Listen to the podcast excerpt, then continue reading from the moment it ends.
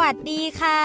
อยู่กับครูแพน จุธารัตน์สมปานวัง ในวันละคดีพอดแคสต์พอดแคสต์ที่จะมาเล่าวรรณคดี จากเรื่องยากให้กลายเป็นเรื่องง่าย ภายใน 15 นาที จากความเริ่มตอนที่แล้ว นนทก ยักษ์ผู้ทำหน้าที่ล้างเท้าให้เหล่าเทวดา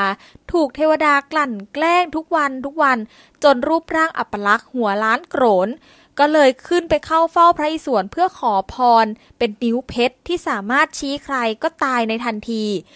พระอิศวรเห็นกับความดีความชอบของนนทก ที่ทำงานอย่างจงรักภักดีมาช้านานจึงมอบนิ้วเพชรให้นนทก นนทกจึงใช้นิ้วเพชรนั้นล้างแค้นเหล่าเทวดา ด้วยการชี้ไปที่เทวดาให้ตายเกลื่อนกลาดระเนระนาดเรื่องถึงหูพระอิศวร พระอิศวรจึงมอบหมายหน้าที่ให้พระนารายณ์ลงมาปราบนนทก พระนารายณ์จึงแปลงกายเป็นนางเทพอับสรหรือเป็นนางฟ้าลงมาเพื่อหลอกล่อให้นนทกหลงกลนั่นเองค่ะ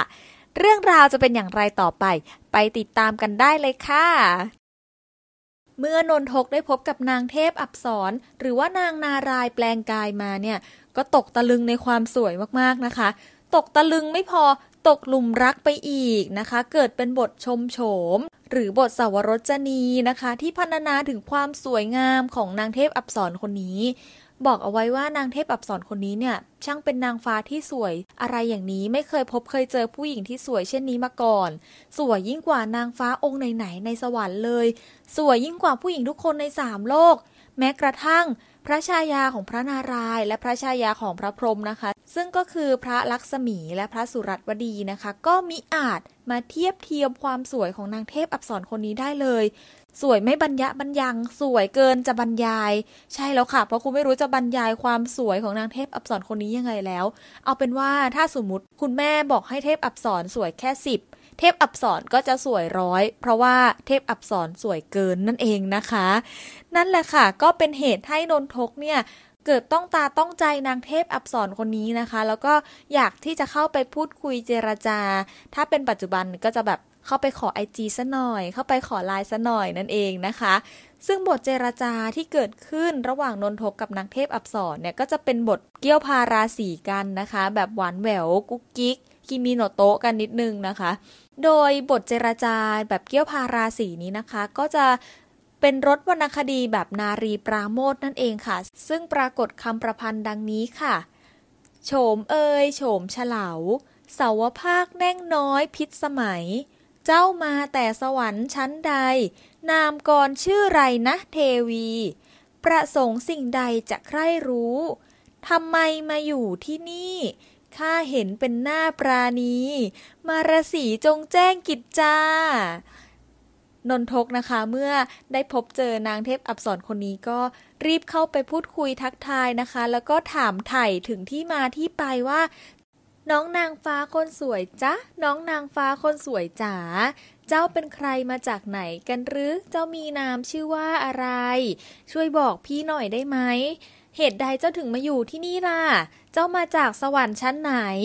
ประสงค์สิ่งใดต้องการสิ่งใดบอกพี่มาทีเถิดนะคะ ก็เหมือนแบบเข้าไปถึงก็ไปยิงคำถามรัวๆเลย อยากจะรู้ที่มาที่ไปของนางฟ้าคนนี้ไม่ไหวแล้วนะคะ นางฟ้าคนนี้ช่างสวยอะไรขนาดนี้ จะไม่ยอมปล่อยให้หลุดมือไปแน่นอนนะคะ แต่ด้วยความเจ้าชูยักษ์ของนนทกนะคะ ก็ไม่ได้เข้าไปพูดคุยเฉยๆ ยังเข้าไปลวนลามลุ่มล่าม เข้าไปสัมผัสเข้าไปจับ นางเทพอับสรนะคะ จนนางเทพอับสรรู้สึกว่า อุ๊ย เจ้าเป็นใครมาจากไหนกันเนี่ย เจ้าจะมาลวนลามลุ่มล่ามข้าได้ยังไงนะคะ ตรงกับบทประพันธ์นี้ค่ะ เมื่อนั้น นางนารายยวลักษ์เสน่หา ได้ฟังยิ่งทำมารยา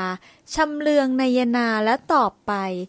ทำไมมาล่วงไถ่ถาม ลวนลามบุกรุกเข้ามาใกล้ ท่านนี้ไม่มีความเกรงใจ เราเป็นข้าใช้เจ้าโลกา พนักงานฟ้อนรำระบำบัน ชื่อสุวรรณอับสรเสน่หา มีทุกจึงเที่ยวลงมา หวังว่าจะให้คลายร้อนอนางเทพอับสรก็ใช้จริตหญิงมันยาหญิงนะคะ มีความเล่นตัวต่อว่านิดหน่อยนะคะชำเลืองสายตาไปมองแล้วบอกว่า ท่านหลับเป็นใครมาจากไหนกันทำไมถึงมาทำลวนลามลุ่มล่ามกับข้าแบบนี้ ข้าเนี่ยเป็นข้ารับใช้ของพระอิศวร เป็นนางรำชื่อว่าสุวรรณอับสรทำงานให้พระอิศวรอยู่บนเขาไกรลาดนู่นแน่ข้ามีทุกข์ร้อนใจข้าจึงลงมาเดินเที่ยวเล่น แต่เจ้ามาทำกิริยามารยาทแบบนี้กับข้าเนี่ย ท่านไม่มีความเกรงใจใด ๆ เลยนะ นนทกเห็นทีดังนั้น ก็เลยตอบกลับไปว่า โถแม่โฉมงามของพี่ พี่เนี่ยไม่ได้จะมาลวนลามลุ่มล่ามกับน้องหรอกนะ พี่แค่อยากจะรู้จักน้อง ถ้าพี่อยากจะจีบน้องเนี่ย พี่จะต้องทำอย่างไร น้องชอบคนแบบไหนกันช่วยบอกพี่หน่อยได้ไหม เมื่อนั้น นางเทพนิมิตโฉมสีค้อนแล้วจึงตอบวาที ว่านี้ไพเราะเป็นพ้นไป อันซึ่งจะฝากไมตรีข้าข้อนั้นอย่าว่าหารู้ไม่ เราเป็นนางรำระบำใน จะมีมิตรที่ใจผูกพัน ใครมารำเกลงเพลงฟ้อน จึงจะผ่อนด้วยความเกษมสันรำได้ก็มารำตามกัน นั่นแหละจะสมดั่งจินดา นางเทพอับสรได้ยินดังนั้น จึงตอบไปด้วยความเขินอายนะคะว่าน้องเนี่ย ไม่ชอบคนทะเลนแต่น้องชอบคนเต้นระบำบัมบัม บัมบัมบัมอะไม่ใช่นะคะ ไม่ใช่ไม่ใช่เพลงนี้ แต่ก็มีความใกล้เคียงกับสิ่งที่นางเทพอับสรต้องการจะสื่อนนทกเหมือนกันนะคะ นางเทพอับสรบอกนนทกไปค่ะว่า เนื่องจากน้องเนี่ยเป็นนางรำน้องจึงชอบคนที่ทำอะไรเหมือนเหมือนกัน แล้วพี่ล่ะรำเป็นหรือเปล่า ถ้ารำเป็นก็มารำด้วยกันสิ นนทกด้วยความที่ชอบนางเทพอับสรมากนะคะ ไม่ว่าจะบอกให้ทำอะไรเนี่ยก็พร้อมที่จะทำตามหมดเลย ถ้าเจ้าชอบคนเต้นระบำบัมบัมได้นะคะ นนทกก็พร้อมที่จะฟ้อนรำไปพร้อมกับนางเทพอับสรนั่นเองนางเทพอับสรจึงบอกกับนนทกค่ะว่า งั้นถ้าเจ้ารำได้ก็จงรำตามข้าเถิดนะคะ ซึ่ง ท่ารำที่นางเทพอับสรใช้ในการร่ายรำกับนนทกครั้งนี้นะคะ มีทั้งหมดถึง 19 ท่าด้วยกันค่ะ ปรากฏในบทประพันธ์ดังนี้ค่ะ เทพพนมปฐมพรมสีหน้า สอดสร้อยมาลาเฉิดฉิน ทั้งกวางเดินดงหงบิน กินนรินเลียบถ้ำอัมภัย อีกช้านางนอนพมรเคล้า ทั้งแขกเต้าผาลาเพียงไหล เมฆขลาโยนแก้วแวววัย มายุเรศฟ้อนในอัมพร ลมพัดยอดตองพรมนิมิต ทั้งพิสมัยเรียงหมอน ย้ายท่ามัดฉาชมสาคร พระสี่กรคว้างจักริทธิรง ฝ่ายว่านนทกก็รำตาม ด้วยความพิสมัยไหลหลง ถึงท่านาคาม้วนหางวง ชี้ตรงถูกเพลาทันใด ทั้งนนทกและนางเทพอับสรหรือว่านางนารายแปลงกายมา ต่างก็ร่ายรำตามกันไปถึง 19 ท่าด้วยกันค่ะ ประกอบด้วย ท่าเทพพนม ปฐม พรมสีหน้า สอดสร้อยมาลา กวางเดินดง หงบิน กินรินเรียบถ้ำ ช้านางนอน พมรเคล้า แขกเต้าเข้ารัง ผาลาเพียงไหล เมฆขลาล่อแก้ว มายุเรศฟ้อน ลมพัดยอดตอง พิสมัยเรียงหมอน มัดฉาชมสาคร พระสี่กรคว้างจัก และท่าสุดท้ายค่ะก็คือท่านาคาม้วนหางนั่นเองค่ะ นนทกนะคะ ก็รำตามนางเทพอับสรผ่านไป 18 ท่ารำไปได้สบายๆเลยค่ะ จนกระทั่ง ถึงท่าสุดท้ายค่ะ นั่นก็คือท่านาคาม้วนหางที่จะทำท่าในลักษณะแบบว่าใช้นิ้วชี้เนี่ยทำเป็นแบบมือชี้นะคะ แล้วก็ม้วนข้อมือลงมาชี้ที่ขาตัวเอง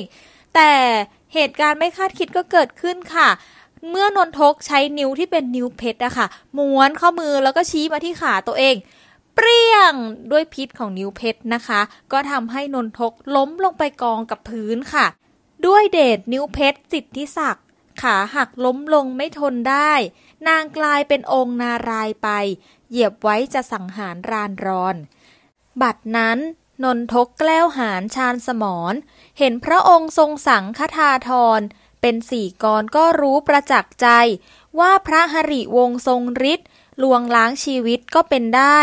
จึงมีวาจาถามไป โทษข้าเป็นไฉนให้ว่ามา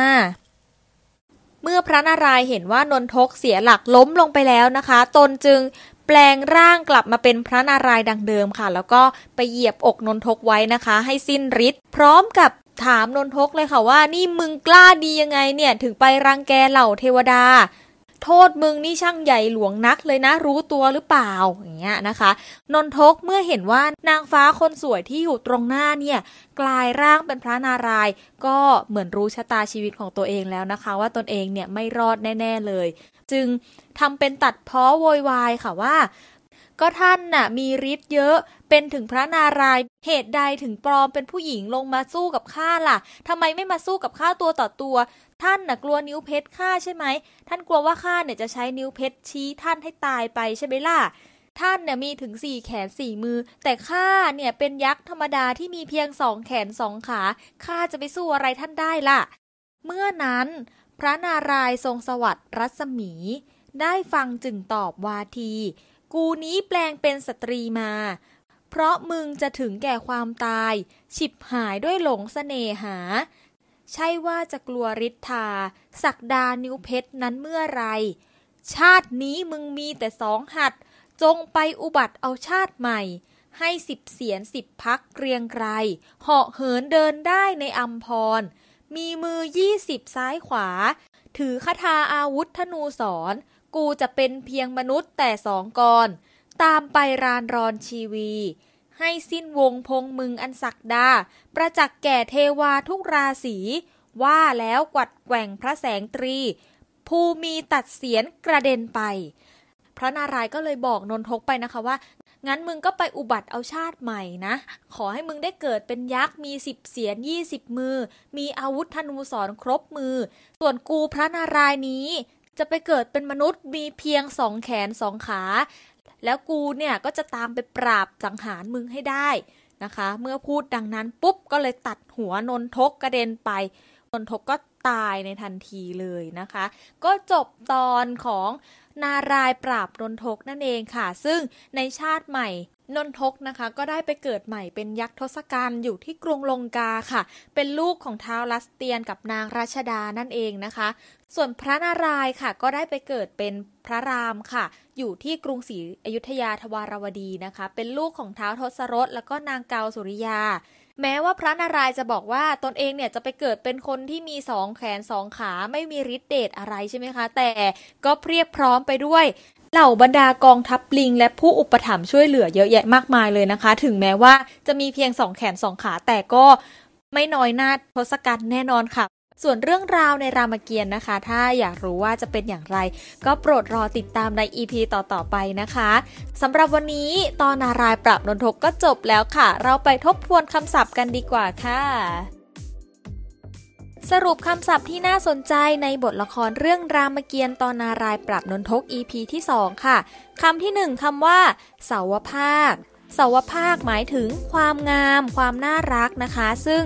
คำว่าเสาวภาคนะคะ ก็ปรากฏในบทเกี้ยวพาราสีที่นนทกใช้เรียกนางเทพอับสรนั่นเองนะคะว่า